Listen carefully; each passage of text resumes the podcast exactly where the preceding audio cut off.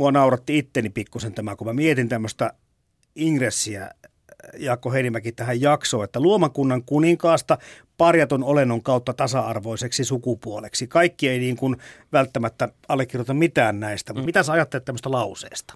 No mä ajattelen semmoisesta lauseesta ensinnäkin sitä, että, että mun on jotenkin hirveän vaikea mieltää itseäni, eikä oikeastaan niin kuin ketään muutakaan niin kuin sukupuolensa edustajaksi. Että tavallaan niin kuin niputtaa joku ihminen, että miehet on sellaisia tai naiset on tällaisia, niin se on jo sinällään vähän epäreilu lähtökohta, että mä en ole vastuussa siitä, mitä miehet on maailman sivu tehneet, eivätkä muut miehet ole vastuussa siitä, mitä mä teen ja kaikkea tätä. Mutta toisaalta sitten e, samaan aikaan kyllähän tämä sukupuolijaottelu ja toisaalta minä miehenä olen saanut paljon etua varmasti sukupuolestani elämäni varrella semmoisissakin asioissa, joita mä en ollenkaan itse huomaa. Mm-hmm. Enkä mä tiedä, että onko sukupuolten välinen tasa-arvo vieläkään toteutunut.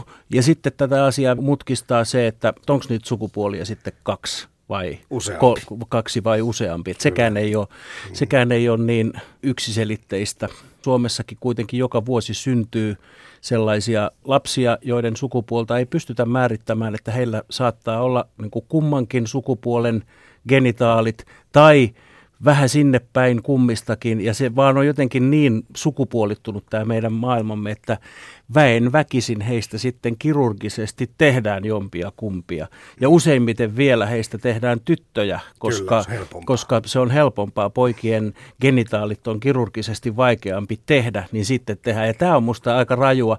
Tai se, että mikä peruste on sille, että meillä on erilaiset henkilötunnukset miehille ja naisille. Totta. Tai että laki määrää, että, että, tota, että tyttölapsille ei saa antaa pojan nimeä eikä poikalapsille tytön nimeä. Siihen ei ole rationaalisia perusteita, että täytyy tietää nimestä, että, että onko niin kuin tätä sukupuolta vai tätä sukupuolta. Siis kaiken kaikkiaan ilmeisesti pidät tätä niin kuin keinotekoisena jakona, tai ainakin semmoisena niin kuin... Ei se ää, keinotekoinen tietenkään niin, ole. Mutta siis tämmöisenä mutta niin kuin liian määräävänä. Se, se on mm. aika määräävä, joo. joo. Mutta tarvitaanko me? Onko se jotenkin tämä ihmismielisten sillä tavalla rakennettu, että, että meidän täytyy pystyä määrittelemään itsemme jonkun edes yksinkertaisen kautta. Että meillä on joku lähtökohta, kun emme oikein tiedä, ketä me välttämättä ollaan. Että olemme nyt ainakin mies, vaikka miten onneton tunari. Niin, totta kai se on kulttuurinen ja tietenkin sillä on biologinen perusta sillä jaottelulla myös, mutta kun se biologiakaan ei, se ei ole niin yksiselitteinen. Ja, ja sitten tämä, että, että pitää jotenkin niin kuin määrittyä – määrittyä sukupuolen kautta, niin se kulttuurinen asia on semmoinen, että sille voidaan jotakin tehdä. Ja kyllähän maailma on tosi toisenlainen kuin vielä vaikkapa vaikka vain 20 vuotta sitten. Tai mm. siis siitähän ei ole kuitenkaan, kun vähän yli 25 vuotta, ei taida olla ihan 30 vuotta, koska toi muuttui toi nimilaki niin, että että aviopuolisot voivat päättää, että ottavatko he yhteisen nimen, joka on jomman kumman nimi, vai pitääkö kumpikin oman nimensä. Siis 1980-luvun lopussa oli pakko Kyllä. naisen ottaa miehen sukunimi mennessään naimisiin hänen kanssaan. Nyt se tuntuu jo vähän oudolta, mutta että, että näin tavallaan määri, kulttuurisesti määriteltyä se on ollut tähän väliin oikeastaan mä kysyn sulta ennen kuin mennään, miten tämä historia on miesten historia ollut, niin, niin kysyn semmoisen asian, että ajatteleeko kuitenkin niin, että tämä sukupuoli on noussut tässä selvästikin viime aikoina enemmän kyseenalaistettavaksi asiaksi, että ennen oli yksinkertaisemmat roolit meillä? Oli roolit yksinkertaisemmat, ennen oltiin myös vähän tyhmempiä. Siis siinä mm. mielessä, että ei ollut, tai tyhmä on väärä sana, tietämättömämpiä. Kyllä. Että, että ei ollut semmoista tajua. Ja jos ajattelee nyt tätä intersukupuolisuusasiaa. Sehän on siis kuitenkin sellainen ilmiö, että ei se ole mikään uusi juttu. Ei. Sitä on ollut aina. Ja ei näitä, näitä kirurgisia toimenpiteitä on tehty vasta 50-luvulta lähtien, 1950-luvulta lähtien. Sitten nämä on ollut siis juuri näitä tällaisia sirkuksen parrakkaita naisia ja muita, että tällaiset ihmiset ovat olleet jonkinnäköisiä friikkejä ja kummajaisia ja näyttelyesineitä, mutta eivät kaikki on myös niin kuin muitakin, että kyllä se todellisuus on ollut aina yhtä kirjava kuin nytkin, mutta kulttuuri on ollut ehkä ahtaammin. Ja kun meillä on tänä päivänä kuitenkin enemmän tietoa, niin meidän niin kuin kulttuurimme pystyy myös rikastumaan tässä suhteessa. Tätä kun eri lähteistä katselee ei pelkästään niin kuin miehen historia, vaan niin kuin yleensäkin ihmisen historia tai tasa-arvon historia, niin on ollut ikään kuin tilanne tasa-arvoinen semmoisessa hämärämässä historiassa. Mutta sitten kun tullaan lähemmäksi uutta aikaa, ja, ja uskontojen vahvaan nousuun, niin yhtäkkiä keikahti asia siitä, että naisen asema, arvostus ei ollut ihan samalla tasolla kuin silloin, kun se oli äitimaa ja synnyttäjä. Ja tietyllä tavalla asiat oli niin kuin, että ukko lähti sitten sapelihammastiikeriä hakemaan ja tuli illalla sen kanssa ja heitti nuotioon. Että asiat oli simppeleitä. Sitten kun tämä on tullut tämä uudempi aika, jos puhutaan vaikka nyt sitä parista tuhannesta vuodesta suurin piirtein. Että sitten tuli tämmöinen joku joku pieni skisma tähän väliin, ja nyt ollaan taas ehkä saavuttamassa sitä, mitä ollaan menetetty. Hmm. Ostatko tämän? Emme pysty ostamaan sitä, koska mä en tiedä tavallaan tämmöistä tasa-arvoisempaa alkuaikaa. Mä ostan sen niin kuin siinä mielessä, että mä kyllä niin kuin, mä pidän sitä uskottavana, mutta en mä voi niin, varmasti tietää. Kirjallisia todisteita Niin, niin. M- mutta, tota, mutta toi, toisaalta siis kun ajattelee nyt vaikkapa raamatun luomiskertomuksia. Mm-hmm. Sehän on jännä juttu, että meillä on sellainen käsitys, että siellä on raamatun alussa on luomiskertomus, niin kuin siellä onkin, mutta siellä on itse asiassa kaksi kun ensimmäisen Mooseksen kirjalta, ylipäänsä Mooseksen kirjoilla on useampia lähteitä. Ne on siis syntyneet pitkän prosessin tuloksena sillä lailla, että on ollut siis suullista traditiota ja sitten vallitsevan käsityksen mukaan kaksi kirjallista lähdettä joista se on yhdistetty sitten nämä Mooseksen kirjat. Ja niinpä siellä niin kuin niissä alkukertomuksissakin risteää niin kuin kahdesta eri lähteestä olevat kertomukset. Ja sieltä, jos sitä lukee oikein ajatuksella niitä ensimmäisiä sivuja raamatusta, niin tajuaa, että siinä on itse asiassa kaksi luomiskertomusta. Että siinä ensiksi kerrotaan maailman luomisesta ja sitten alkaa uudestaan kertomus maailman luomisesta. Ja toisessa luomiskertomuksessa nainen luodaan miehestä – Siis Kyllä. se on tämä kylkiluujuttu. Ja se on nyt se, mikä tässä nyt vaikuttaa. Joo, joo niin. ja, ja tämä on siis niin kuin se, jolle tavallaan myös tämä tämmöinen patriarkaalinen historia on rakentunut, että mies on se ikään kuin alkuihminen ja miehestä on napattu sitten tämä kylkiluu, josta on tehty tämmöinen niin kuin sex toi sitten siis kumppani sille miehelle, kun sinne oli ikävä olla yksinään. Ja, ja että, että tavallaan nainen on tehty miestä varten. Se on se toinen luomiskertomus. Mutta raamatussa on siinä ihan niin kuin samoilla sivuilla on, on toinen luomiskertomus, jossa mies ja nainen luodaan yhtä aikaa. Ei, niin kuin toinen ei ole ennen toista ja se on selkeästi tämmöinen tasa-arvoinen kertomus. Ja se on sitten taas jännä, että tämä tämä, jossa mies on se ensimmäinen ja se luomakunnan kunkku ja nainen on miehelle alisteinen, niin se kerto, siitä kertomuksesta on tullut ikään kuin se vallitseva kertomus. Ja se on musta kiinnostavaa, että, että miksi, miksi siinä on käynyt niin, että tämä on, on ostettu. Eikä se johdu nyt siis niin kuin koko tämmöinen naisen alistamisen historia ja patriarkaalisen maailman historia ei johdu siitä, että raamatussa sanotaan, että mies luotiin eka ja nainen on ikään kuin alisteinen miehelle, vaan mä kyllä peilaan niin päin, että, että myös niin kuin se, että näistä kahdesta mahdollisesta kertomuksesta siitä toisesta on tullut se vallitseva, niin se johtuu siitä, että sille on ikään kuin ollut kulttuurinen tilaus olemassa. Tähän olen tulossa, Jaakko Heinimäki, eli antiikissa mies- ja naiskäsitteet olivat aika ehdottomia. Joo. Ja, ja tästä varmasti on niin kuin sitten heijastunut aika pitkään tänne päin, siis kun näitä roomalaistenkin miesten hyveitä katsotaan, mitä ne ovat olleet itsehillintä, rationaalisuus, tunteettomuus. Naista taas sitten pidettiin riippuvaisena, kyvyttömänä kontrolloimaan itseään. Sitten siellä seurasi naisten sosiaalinen, poliittinen ja oikeudellinen alistaminen ja historiankirjoitus on aika väkevää mieshistoriaa, mm, mm. jotka varmasti ovat vaikuttaneet kaikkiin uskontojen pyhin kirjoituksiin. Niin. Mm. No sana historia on jo niin kuin maskuliininen on niin kuin niin. Hän, hänen tarinansa, his story, ja nimenomaan siis maskuliini hän. Että et, tota, näin se menee. Ruotsalaislehti Dagens Nyheterissä laskettiin tammikuussa ruotsalaisen peruskoulun historian kirjoista naisten ja miesten nimiä. Ja se oli tietenkin, no, joku yllätty, joku ei. Kaikkiaan tutkimuksessa peruskoulun historiankirjossa mainitusta henkilöistä oli naisia 13 prosenttia, mutta Suomen oppikirjossahan tilanne ei paljon tästä poikkea, koska suomalaisessa historian oppikirjossa naiset jäävät myöskin miesten varjoon. Ja tästä sitten kertoo meille pikkusen lisää helsinkiläisen Kallion lukion historiaopettaja Jari Aalto. Yle Puhe. Jari Aalto, sinä olet tehnyt oppikirjoja esimerkiksi kaikkien aikojen historiaa ja johtanut historia- ja yhteiskuntaopin opettajien liittoakin. Eli tunnet varmasti keskustelun historian kirjojen sukupuolijakaumasta. Siis tunnettu Kyllä. lausadus on olemassa, että historia tai historian kirjoitus on voittajien historiaa, mutta voidaanko sitten sanoa, että historian kirjoitus on miesten historiaa?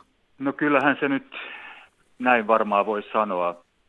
Tosin jos nyt mennään heti näihin uusiin opetussuunnitelmiin, jotka nyt tulee voimaan ensi elokuussa, niin, niin tota, siellähän olisi nyt tarkoitus sitten tuoda e- enemmän esiin sitten tätä mikrohistoriaa oikeastaan. Nyt käytetään sellaista käsitystä kuin historiallinen empatia, missä olisi tarkoitus sitten nostaa myöskin niitä näkymättömiä hmm. historian toimijoita esiin. Mutta kyllähän tämä nyt aikaisemminkin nyt jo näissä oppikirjoissa on pyritty ottamaan, ottamaan niin kuin huomioon, että, niin kuin, että tämä ei olisi pelkästään niin kuin miesten historiaa. Että tota, ei tämä nyt ihan, ihan uusi asia ole. Että, eli se lähtökohta on ollut ihan suoraan sanoen se, että, että meillä, meillä koulussa niin meillä istuu siellä, siellä luokassa sekä tyttöjä että poikia tai nuoria naisia ja miehiä, niin tätä ei voi sillä tavalla. Ja opiskelijat nykyään tarttuukin siihen, että jos, jos tota, heistä alkaa tuntua, että, että heidät on niin kuin sivuutettu tässä historiassa, niin kyllä he saattaa siihen reagoidakin. Niin tässä, kun mietitään sitä asiaa, että näin on, mutta, mutta ei mennä siihen syihin, vaan mietitään sitä kenimpää, että miten se selittää tätä nykyistä tasa-arvotilannetta. Miehet ovat ikään kuin voineet tukeutua tutkimukseen ja tietoon ja historiaan. Katsokaa nyt menneisyyttä, että tämän me olemme tehneet. Voisiko sitä ajatella, että me olemme nostaneet itsemme jalustalle? No mä en tiedä, onko me nyt sitä nostettu. Siis tämähän on nyt oikeastaan ehkä semmoinen kannattaa olla tietysti tässä varovainen. Vähän tämmöinen, mä olin aikoinaan, olin tota, tutkin, tutkin itsekin naisiin kohdistunutta seksuaalista väkivaltaa ja istuin monessa seminaarissa, jossa tota, tämä näkökulma oli juuri sen, sen tapainen, mikä epähistoriallinen, että, että miehet ovat aina olleet, olleet sitten tällaisia niin kuin sortaneet naisia ja niin edespäin, että niinhän tämä asia nyt ei, ei sitten välttämättä kuitenkaan ole. Että se mikä on, mikä on totta, niin tämä miesten, miesten historia ja miesten yhteiskunta, niin siellä lähtee niin kuin näistä rakenteista monella tapaa. Että jos, jos nyt niin kuin puhutaan vaikka maatalousyhteiskunnasta, niin jos periaatteessa miehen tarkoitus, joka nyt tosiaan sitten useimmissa tapauksissa katsottiin, että omistaa sen maan, niin hän halusi siirtää sen omille niin kuin biologisille jälkeläisille niin tässä tarkoituksessa esimerkiksi sitten luotiin tiettyjä normeja, että, että niin kuin mies voi olla varma siitä, että näin todella niin kuin tapahtuu. Mutta ei tämä tarkoita sitä, että niin kuin naiset olisi ollut niin kuin oikeudettomia, oikeudettomia sitten niin kuin maatalousyhteiskunnassa, että se nyt selviää esimerkiksi tutkimalla niitä keskialta peräisin olevia lakeja, jotka tämä kirjattiin, että tasa-arvosta ei voi puhua, mutta tota, ei voida puhua myöskään siitä, että naiset olisivat olleet niin oikeudettomia tämän tyyppisessä yhteiskunnassa. Ja jos me lähdetään selittämään historiaa esimerkiksi elinkeinorakenteiden pohjalta, niin silloinhan me puhutaan tästä patriarkaalisesta maatalousyhteiskunnasta, tai meidän täytyykin puhua siitä. Mm. Mutta ei se sulje pois sitä, etteikö me sitten oteta esiin sitten myöskin tota naissukupuolen historiaa siinä samassa yhteydessä onko se vähän nyt niin, että naisten pyrkimykset tasa-arvoon tai siihen täydelliseen tasa-arvoon tai emansipaatio, niin se on osittain myös taistelua historian kirjoitusta vastaan? No naiset alkoi niin kuin kirjoittaa sitten omaa historiansa. Sitähän mä nyt on täällä sanonut, että, että tota, toki me voidaan aikaisemmin puhua sitten poikkeusyksilöistä sitten, että on, on niin kuin naisia noussut, noussut sitten niin kuin historiassakin merkittäviksi tekijöiksi, mutta se on ollut poikkeus, poikkeustapaus joka on kyllä kauhean kiinnostava opiskelijoiden mielestä sitten, että miten, miten on noussut jo naistaiteilijoita tai, tai naisia on ollut valtion päämiehenä, mutta kyllä mä sitten useimmiten sanon, että se todellinen emansipaatio alkaa sitten siinä vaiheessa, kun ruvetaan puhumaan teollistumisesta ja kaupungistumisesta. Mm. Eli naisille syntyy niin kuin uusia työmahdollisuuksia ja että he pystyvät, niin kuin, he eivät esimerkiksi tarvitse enää miestä elättäjäksi, vaan he pystyvät niin kuin, toimimaan omillaan, saavat pitää omat palkkansa ja heillä on niin kuin elinmahdollisuudet, niin silloinhan sitten tietysti heidän toimintamahdollisuudensa niin kuin laajenee. että mun mielestä palaan taas tähän näihin niin kuin, ikään kuin tämmöisiin taloushistoriallisiin ja yhteiskuntahistoriallisiin, niin kuin, että nainen tulee sitten vahvemmin mukaan, kun nämä olosuhteet niin kuin muuttuu sitten, niin kuin historia, historialle niin kuin konteksti muuttuu, niin sitten, sitten nainen tulee mukaan siihen niin kuin entistä voimakkaammin niin kuin historian tekijänä. No mitäs mieltä sä Jari Aalto oot siitä, että eh, tässä niin kuin, jos mennään ihan niihin vastakkaisiin leireihin, niin, niin siellähän korostetaan sitä huono-osaisuutta historiassa tai tällä hetkellä. Siinä niin kuin syytellään toisia, jos puhutaan niin kuin naisasialiikkeiden ääripäistä ja miesasialiikkeiden ääripäistä. Ja tämä on niin kuin yksi ase, vaikka tämä historiankirjoitus sitten ottaa mukaan siihen tähän taisteluun. Että tämmöinen epäkohta on, että eikä haluta oikaisemaan tätä. Onko tämä relevanttia keskustelua? Ei me voida niin historiaa kirjoittaa uudestaan, ikään kuin projisoida nykypäivän arvoja sinne historiaan ja sitten toivoa, että, että me voitaisiin luoda siitä kokonaan, kokonaan uusi tulkinta. Se ei nyt, se ei nyt niin kuin onnistu. Tämähän on kauhean houkutteleva mun mielestä vaihtoehto, että me että nyt sitten jokainen, jokainen sukupolvi, tämä nyt on kliseinen, kirjoittaa sen historian ja tulkitsee sen uudestaan, mutta, tota, mutta jos me nyt halutaan niin kuin nykypäivän arvot viedä sinne menneisyyteen, niin sit se, se, se ei kyllä niin oikein toimi mm. sitten, että sellainen tulkinta, tulkinta historiasta. No onko tämä vastakkainasettelu sitten osin tällä tavalla niin kuin tehtyä? No mä oon nyt tietysti mies. Tähän nyt on paha mennä sanomaan mitään.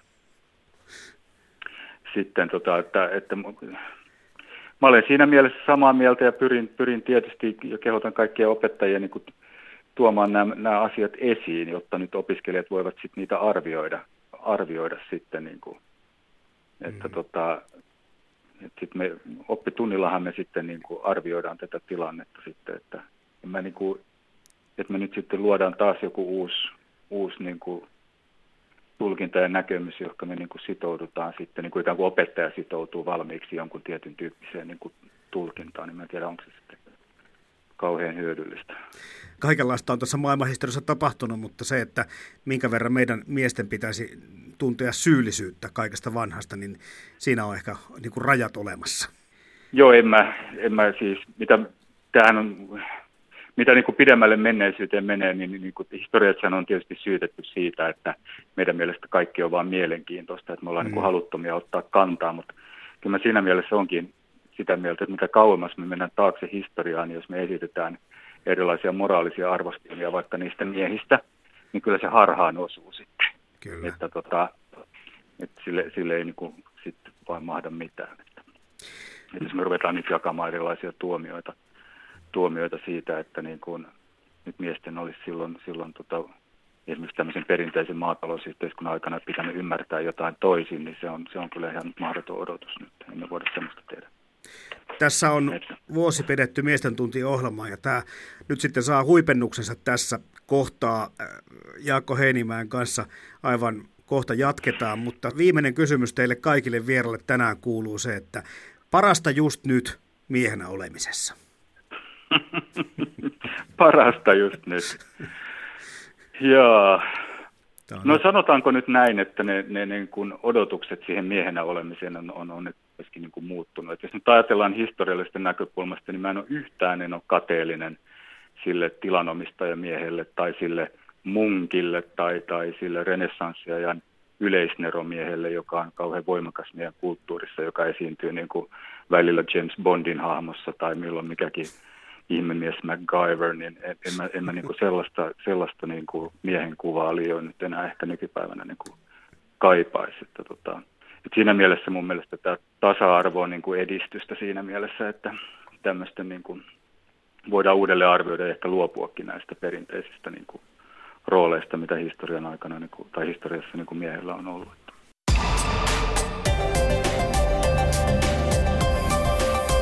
Puheenpäivä. Studiossa Jarmo Laitaneva. Yle Puhe. No niin, Jaakko Heinimäki, jatketaan me tässä jutustelua sitten aiheesta. Hän oli kyllä aika nopeasti samaa mieltä kuin sinäkin siitä, että, että asiat menee vähän vikaan, jos ruvetaan pelkkää, pelkästään niin kuin historian kautta peilaamaan nyky, nykyisyyttä. Niin siitä tulee helposti semmoinen hienosti sanottuna anakronistinen ö, tota, ongelma siihen, että, että tavallaan on niin kuin se on vähän sama, mähän saan tätä kuulla aina silloin tällöin, kun mä satun olemaan myös pappi. Kyllä. Että tota, että ikään kuin, niin kuin ristiretkillä tapahtuneet hirmuteot olisi vähän niin kuin mun vika niin kun en mä en ole voinut vaikuttaa niihin asioihin, niin että totta kai me voidaan arvioida nykyisin kriteerein jotakin, mikä on tapahtunut aikaisemmin, mutta me ei voida panna niin kuin tämän hetken ihmisiä tilille siitä ensinnäkään, tai että aina välillä tulee myös vaatimuksia siitä, että, että milloin kenenkin pitäisi esittää anteeksi pyyntöjä. Kyllä. Pitäisikö vaikkapa tota, kirkon esittää anteeksi pyyntö jostain niin kuin inkvisitiolaitoksen ylilyönneistä, niin se on tavallaan, että kuka pyytää anteeksi ja keneltä. Mutta että totta kai siis me voidaan arvioida tämän päivän tietämyksen ja tämän päivän arvojen valossa jotakin, mikä on tapahtunut aikaisemmin, mutta me ei voida ikään kuin panna sitä historiaa tuomiolle siitä. Ja, ja varsinkin kun meidän käsityksemme historiasta on meidän käsityksemme historiasta, sekin täytyy ottaa huomioon ei lähdetä arvottamaan eikä lähdetä tuomitsemaan, mutta me voidaan selittää. Ja selitetään vähän, tai selität sinä pappina, mitä uskonnot ovat sitten tehneet miehen asemalle. Semmoinen kuvahan meillä vähän on, että jos vasta niin kuin nyt naispappeus aletaan hyväksyä, niin on se vähän ollut tuota kyseenalaista kuitenkin tässä matkan varrella. Joo, kyllä kirkko on ollut ja on jossain mielessä kyllä edelleen miehinen linnake. Jos nyt katsoo, siis mä puhun nyt luterilaisesta kirkosta, katolinen ja ortodoksinen kirkko on sitä vielä voimakkaammin. Kyllä. Että tota, et, et, niin kuin luterilainen kirkko on tässä suhteessa ihan kuitenkin eri levelillä kuin sisarkirkkonsa. Mutta silti, että jos ajattelee, että, että naispappeus, eikä sekään nyt siis kaikkea kerro, mutta että, että naispappeus on, on tullut 80-luvun lopulla – lopulla vasta voimaan, joka on siis kuitenkin kirkon historiassa aika lyhyt aika tämä, milloin on ollut mahdollista naisen palvella pappisvirassa. Tai jos katsoo sitä, että meillä on luterilaisen kirkon piispoissa, siellä on siis kymmenen piispaa, joista yksi on nainen. Että suhdeluku on tällainen. Ja sekään toisaalta ei kerro niin kuin välttämättä paljon, mutta kyllä se kertoo jotakin. Ja tota, kaikki tämä tämä, tota, että siis niin kuin valta, kirkollinen valta on miehistä valtaa pitkälti edelleen. E, ihan siis, jos katsoo nyt ihan vaan vaikka seurakuntien hallintoa tai kirkon johtavia virkoja tai tämmöisiä luottamustoimia, niin kyllä se aika miehinen kulttuuri on. Mutta ei, ei kokonaan, että esimerkiksi kotipaikkakuntani Helsingin merkittävissä kirkollisissa luottamustoimissa toimii naisia ei sekään ole koko kuva, että, että kirkko olisi jotenkin mm. tämmöinen niin kuin... Mutta miehinen linnake se on ollut kyllä. On se, on se mm. ollut. Väkisinkin ne edelleen ne laineet lyö tähän nykykulttuuriin. Totta kai koska se lyö, traditio on joo, niin vahva joo. ja se on meillä, meillä uskonnottomatkin ihmiset jollakin tavalla niin kuin pohjaa omat arvonsa helposti sitten sinne niihin uskonnollisiin teksteihin, koska ne ovat niin vahvana siellä vaikuttamassa. Joo, joo kyllä tämä on totta. Jos lukee nyt vaikka tota, virsikirjaa tai raamattua, niin kyllä ne kielikuvat ja se maailma on valtavan miehinen ja patriarkaalinen että Jumala on kyllä mies niin kuin aika, aika pitkälti tämmöinen taivaallinen kuningas. Ja että se, on, se on siis paitsi miehinen, niin se on myös niin kuin rojalistinen. Kyllä, totta. Että, että tota, ja jotenkin semmoinen feodaalinen. Mm. Että e, ihan niin kuin tämmöiset nimitykset, Kristus on rauhan ruhtinas. Ja että ne, ne tulee säätyyhteiskunnan ja hyvin tämmöisen patriarkaalisen säätyyhteiskunnan käsitteet, myös tämmöiset, jotka ajatellaan, että ne on ikään kuin runollisia, runollista uskonnollista kieltä, niin se maailma tulee sieltä. Kun tota, otit tuon Kristuksen nyt tähän mukaan, niin aika ajoin, kun häntä sitten esitetään vaikka vähän erivärisenä tai tummatukkasena tai tummasilmäisenä, jotkut siitä älähtää. Mutta toisaalta jos me niin mennään tässä niin kuin tälle filosofiselle tasolle, niin voisitko sä samalla tavalla kuvitella Jeesuksen naisena? Tietysti vähän vaikea. Voin kuvitella. Mm. Minulla on mielikuvitusta. Mutta tota, kyllä se kertomus on niin kerrottu miehenä, että, että, että, että tavallaan äh, tässä tulee myös se, että kristinusko mieltää itse itsensä kuitenkin sillä historialliseksi uskonnoksi, että siinä on niin kuin kertomus jostakin historiassa tapahtuneesta asiasta. Ja voi olla, että siinä maailmassa, jos, johon pieni Jeesus-poika syntyi Betlehemiläiseen seimeen, la- laitettiin heti synnyttyään, että, että olisi ollut mahdotonta. Hän ei olisi saanut ääntään kuuluviin, mm. jos hän olisi ollut tyttö. Mm. Että tämä oli siis että Jumalalla ei ollut, Jumalan kädet olivat sidotut. Jumalalla ei ollut, jos hän halusi laittaa, jos hän halusi syntyä ihmiseksi ja mm. tulla kuulluksi, niin hänen piti tulla poikalapseksi ja varttua mieheksi. Että niin kuin tyttö Jeesus, me emme olisi kuulleet hänestä. Mitä sitten, kun mietitään tätä, miten vaikka kristinuskon vaikutuksia miehen asemaan tai samalla tässä naisenkin asemaan, niin muistan, että Augustiinusta ainakin on moitittu siitä, että hän olisi tätä jollain tavalla tämän Madonna huora-akselin en mä tiedä, onko hän keksinyt sitä asiaa, mutta jollakin tavalla niin sen takana, että sitten siinä niin kuin tehtiin tämmöistä kahtia jakoa, ja, ja siitä olisi jotain niin kuin tähän nykyajan sukupuolitten väliseen tasa-arvokeskusteluun laineita lyönyt. Toi on ehkä vähän propagandistinen väite, siis se ajatus, että kristinuskon naiskuva mm. on tä, sillä lailla kahtia jakautunut, että toisaalta on tämä Madonna, tällainen yliihannoitu, aseksuaalinen jo, ja jotenkin semmoinen niin täysin tästä maailmasta jonnekin korkeuksiin tuupattu. Ja sitten toisaalta on tämä, tämä tällainen langennut. Niin kuin langennut ja paheellinen ja seksiä ja kaikkea yök.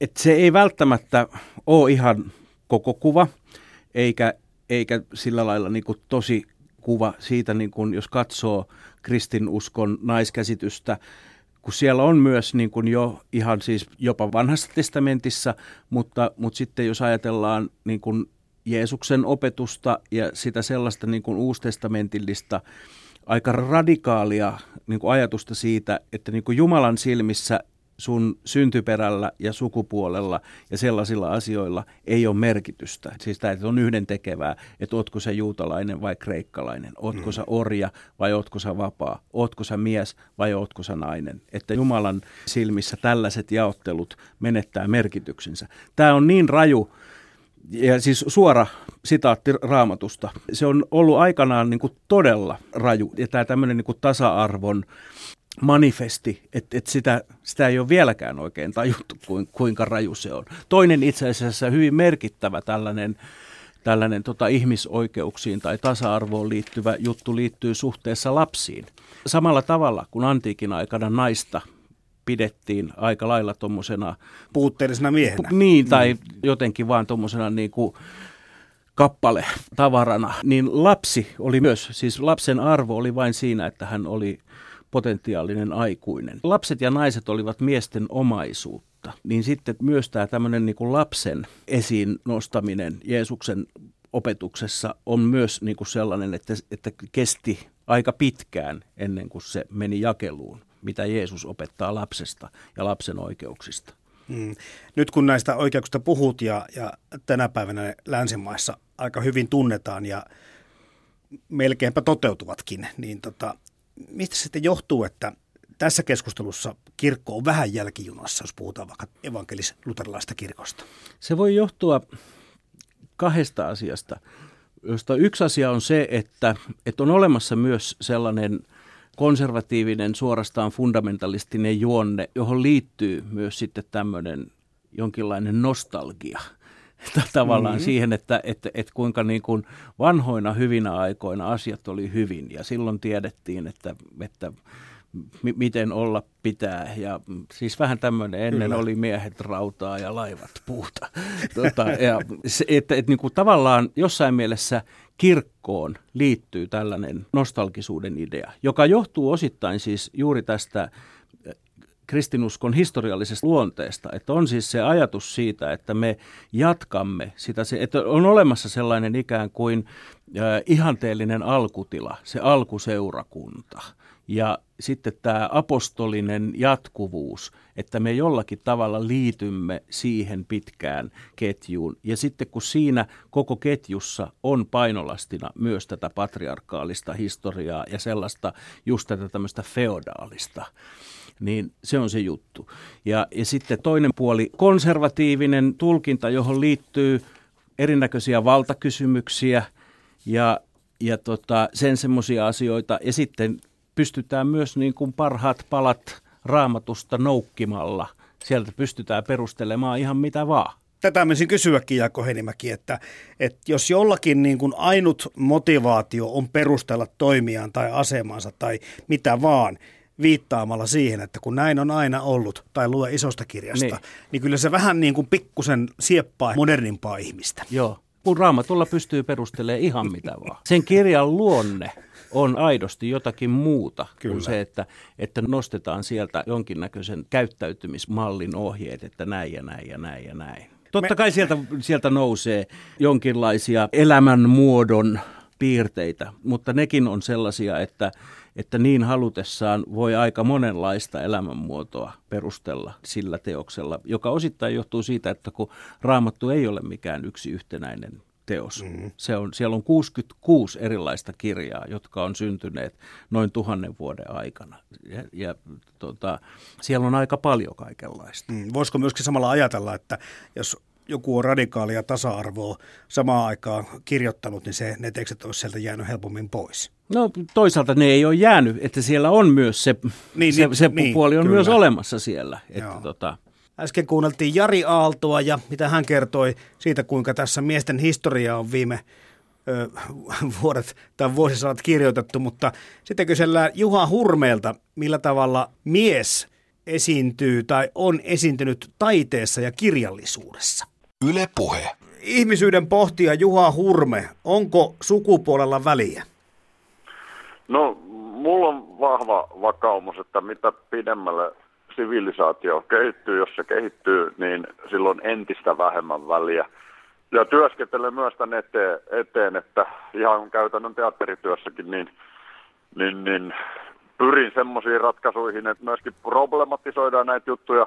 Tämän maapallon tulevaisuus on sen varassa, että naiset ja miehet on täysin tasa-arvoisia. Silloin se tarkoittaa, että niin kuin sukupuoliominaisuudet, niin, niin, niin ne ei saa vaikuttaa tämän niin kuin epätasapainoihin. Ja selvästi musta näkyy, niin tämä on ollut siis ihan tämmöinen vaikka länsimainen kehitys, on ollut tasa-arvon kehittymisen kulkua ja, ja si, siinä myöskään ihminen ei ole loppuun löyty projekti eli, ja päättää itse omasta lajiolemuksestaan, niin, niin, niin sitä kehitystä on niin kuin runsaasti edessä vielä. Ja globaalisti kun ajatellaan sitä on ihan hirveästi sitä työtä tehtävää, mutta niin näin, tämä on vankka ajatukseni tästä asiasta. Mutta suakin on siis äijä-kirjailijaksi tai äijä-taiteilijaksi tituleerattu, ja kun miettii sun on ihan, tuotantoa. Älytön, se, on ihan, se on ihmisiä, jotka ei ole lukenut mun kirjoja. Mulla on möreä ääni ja mä oon mies. Se on niin kuin ihan faktinen asia, mutta ja, ja ilman muuta siis olen sukupuolen ja ikäni niin kuin, äh, rasitteiden kantaja, mutta myöskin, myöskin tietoinen niistä rasitteista, että, että, niin se, että, se, että mä vaikka paljon työskentelen Alexis Kiveä ja William Shakespearen tekstien kimpussa, niin ei musta kyllä sovinistia tee, että, että niin, äh, se, mä, mä jyrkästi irtisanoudun kaikesta äijällystä, enkä semmoista myöskään elämässäni harjoita. Mutta kyllähän tuo taiteen, me puhutaan Jari Aallon kanssa vielä tästä ö, historiankirjoituksesta, kuinka se on miesten historiaa, mutta kyllä taiteessakin tuon Shakespearenkin mainitsit, jos mies, jos meitä tätäkin kaveria mietitään, joka, joka niinku sekä kirjoittaa miehille roolit, ehkä naisroolitkin, mutta miehet ne näyttelee ja muuta, että kyllähän se varsin miehinen maailma on sielläkin aikana jo ollut olemassa. No, il, ilman muuta, mutta kyllähän hän on myöskin, siis eihän hän sille mitään voinut, että teatteri oli, oli, oli äh, luokiteltu siten, siten käytännöksi, että se oli miesten, miesten ammatti, mutta kun me luetaan Shakespearen näytelmiä, niin me löydetään niissä valtavan etevää naishahmotusta ja, ja myöskin niin kuin suunnattoman tärkeitä naisrooleja, joita silloin teki lahjakkaat nuoret pojat siis näyttelijöinä, mutta niin kuin, kyllä William Shakespearella oli varsin edistyksellinen käsitys siitä, että, että nainen on niin kuin kaikissa mielenliikkeissään aivan, aivan miehen vertainen. Että, et, tota, sillä tavalla hänessä on niin kuin paljon ruodittavaa myöskin nykytekijöillä. Sä oot jossakin haastattelussa myöskin puhunut siitä, että on olemassa tämmöisiä niin kuin sovinistisen kulttuurin malleja, mutta mistä ne sitten lopulta tulee, koska kysehän ei voi olla sukupuolten välisistä eroista tai kyvykkyydestä?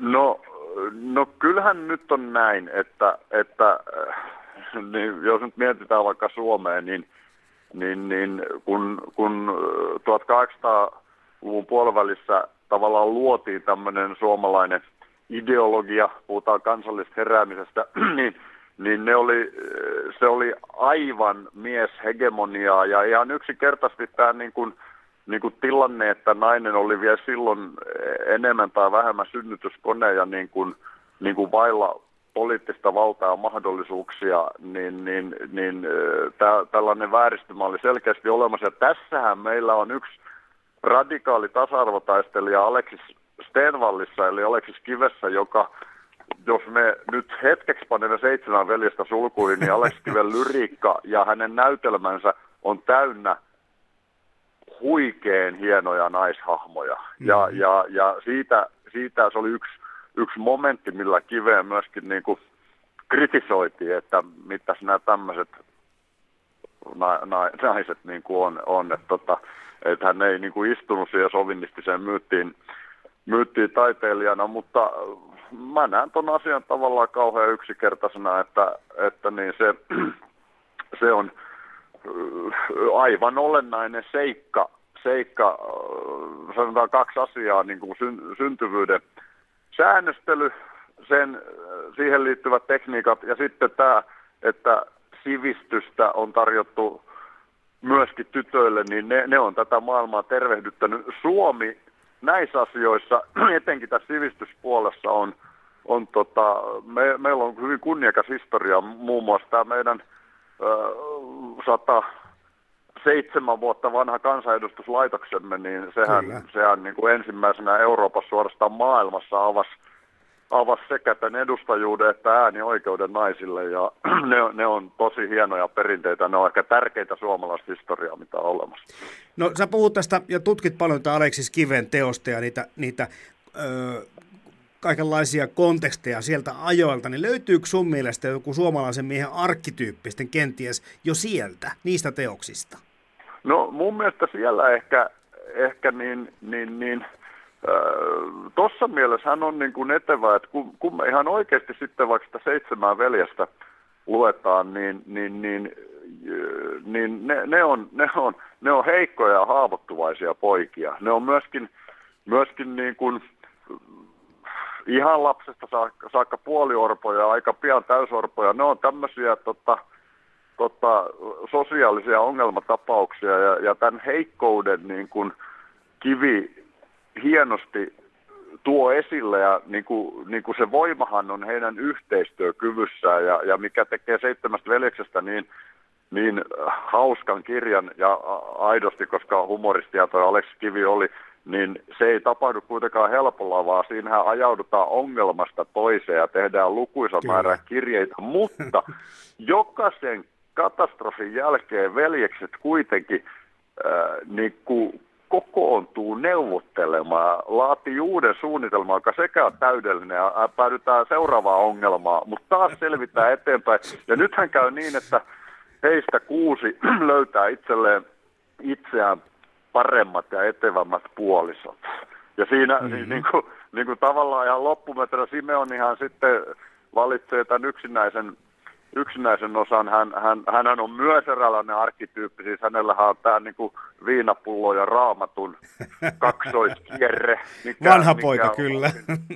Varsin, niin ja hirttoköysi siihen kolmanneksi vielä, niin tota, siinä on niin kuin varsinainen suomalaisen miehen triptyykki maalattu, maalattu hänessä, mutta tota, noin, noin, noin Nää, no, se, on, se on kyllä juuri siksi se mua kiehtookin se Aleksis Kivi, että, että hänellä oli, oli oli tämmöistä su, suuren humanistin lahjaa, että hän näki ihmisen mahdollisuuden ja hän näki, näki sen, sen just tämmöisessä tasavertaisuudessa. Demokratia oli niin kuin syvällisessä mielessä hänelle hyvin tärkeä asia ja hän, hän mietti niin kuin filosofin lailla näissä hauskoissa teoksissa ihmisen osaa. Ja, ja tota, kyllä sieltä mä, mun mielestä niin kuin Aleksis Kivi, jos palataan sun alkuperäiseen kysymykseen suomalaisen arkkityypistä, niin hän kertoi meille, että meillä on lupa olla heikkoja ja yhdessä me olemme vahvoja, etenkin jos me vielä laajennamme niin kuin naissukupuolen suuntaan tätä yhteistyötä. Hei, nyt sä Juha Hurme teetkin tässä aivan loistavan ö, yhteenvedon siitä, kun mietin koko ajan, että miten, kun puhutaan miehen kriisistä ja muuta, liittyykö tämä just siihen, että tänä päivänä ikään kuin ajatellaan, että miehen pitää olla vahva ja kaikkien pitäisi tulla toimeen omana itsenään ilman ulkopuolista apua, että me ollaan kriisiydytty, koska, koska jollakin tavalla ennen sukupuoliroolit oli vähän selkeämpiä?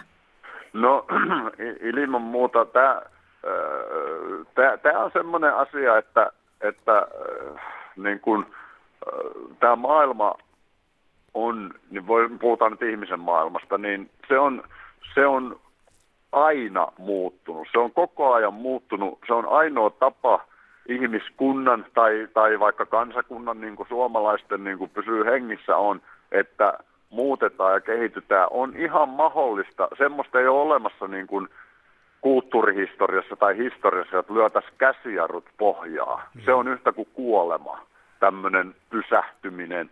Ja, ja se, tällaista ahdistusta on varmasti aina ollut, mutta nyt on tilanne myöskin se, että niin, esimerkiksi mun 56 vuoden elinaikana maapallon väkimäärä on kaksinkertaistunut. Ja, ja siinä mielessä niin kuin erilaiset sosiaaliset ongelmat ihan, ihan niin kuin kansainvälisellä, mutta myöskin pienempien yhteisöjen tasolla, niin ne on monimutkaistunut ja, ja tota, tavallaan semmoinen epävarmuuden ja, ja, ja sen ö, niin kuin huomispäivän ennustamattomuuden tilanne on muuttunut aika ahdistavaksi, että, että näin mä näen, että niin kuin nämä on, on helppo kokea kriisejä ja, ja, ja, ja sitten on helppo myöskin niin kuin hairahtua siihen, siihen tämmöiseen täysin väärään ratkaisuun, että joskus aikaisemmin olisi ollut joku parempi tapa elää ja meidän pitäisi palata mm. siihen.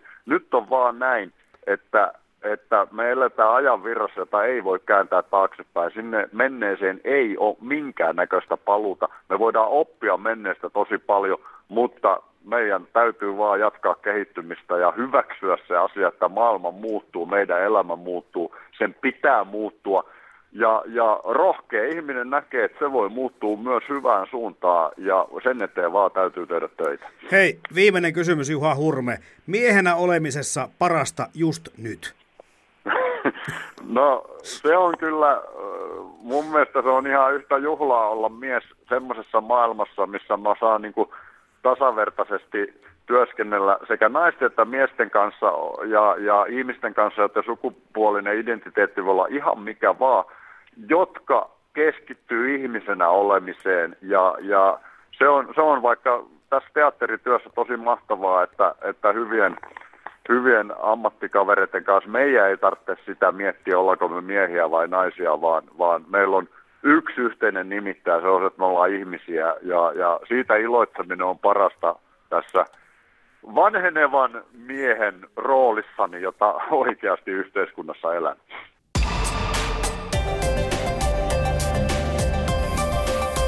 Puheenpäivä.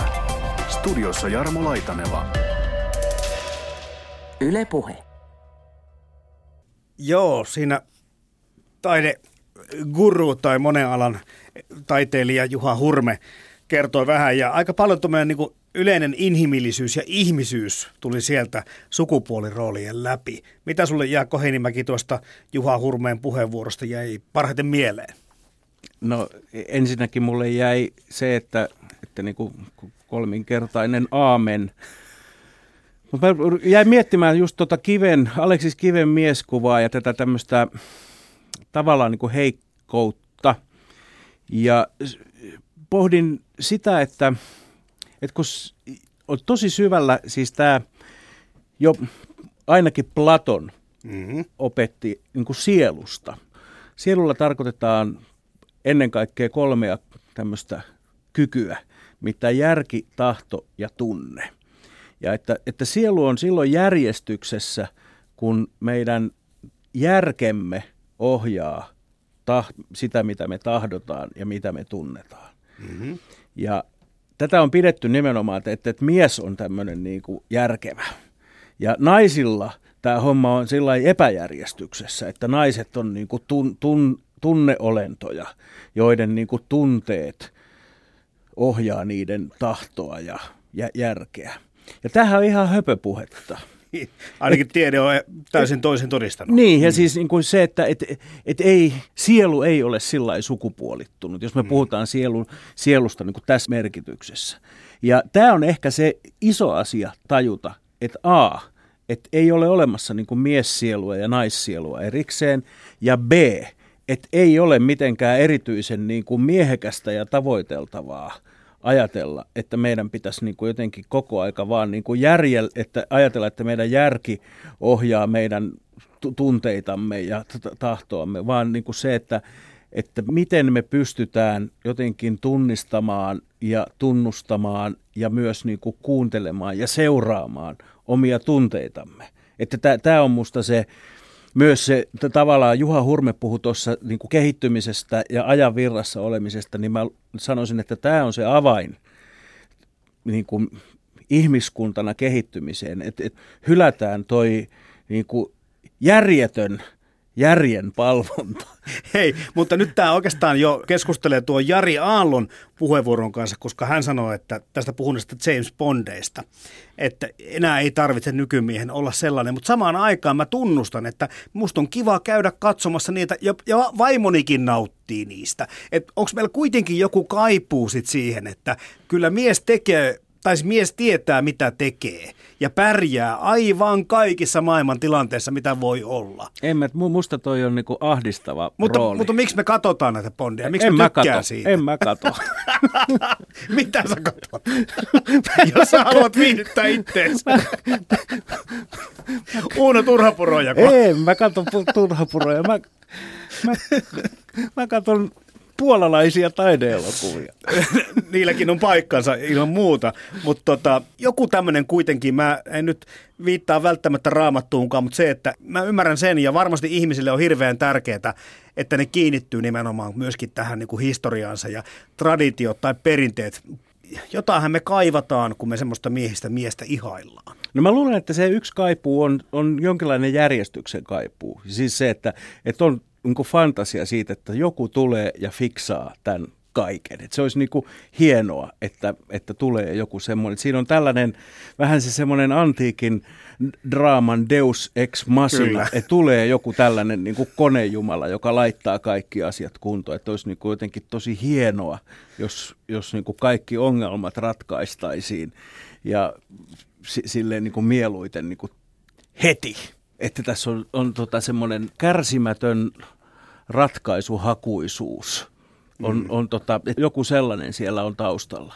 Niin ja tietenkin se, että elämä pääsääntöisesti on täyttä kaaosta ja ainakin tosi vaikeasti hallittavissa tai mitä pitemmälle mennään, niin vaikeammin ymmärrettävissä ja hallittavissa. Mm. Mm. mm. Jos ajatellaan vähän tulevaisuutta tässä seuraavana, ennen kuin pannaan pillit pussiin tämän sarjan ja tämän jaksonkin osalta Jaakko Heinimäki, niin mitä sä ajattelet tästä tasa-arvoa kohti ollaan menty ja Suomi on kai nyt kuitenkin niitä kärkimaita sen saavuttamisessa, mutta mitä tämä miehen, miehen asema tässä sitten niin kuin tahtoo, mihin suuntaan se tästä nyt sitten muuttuu?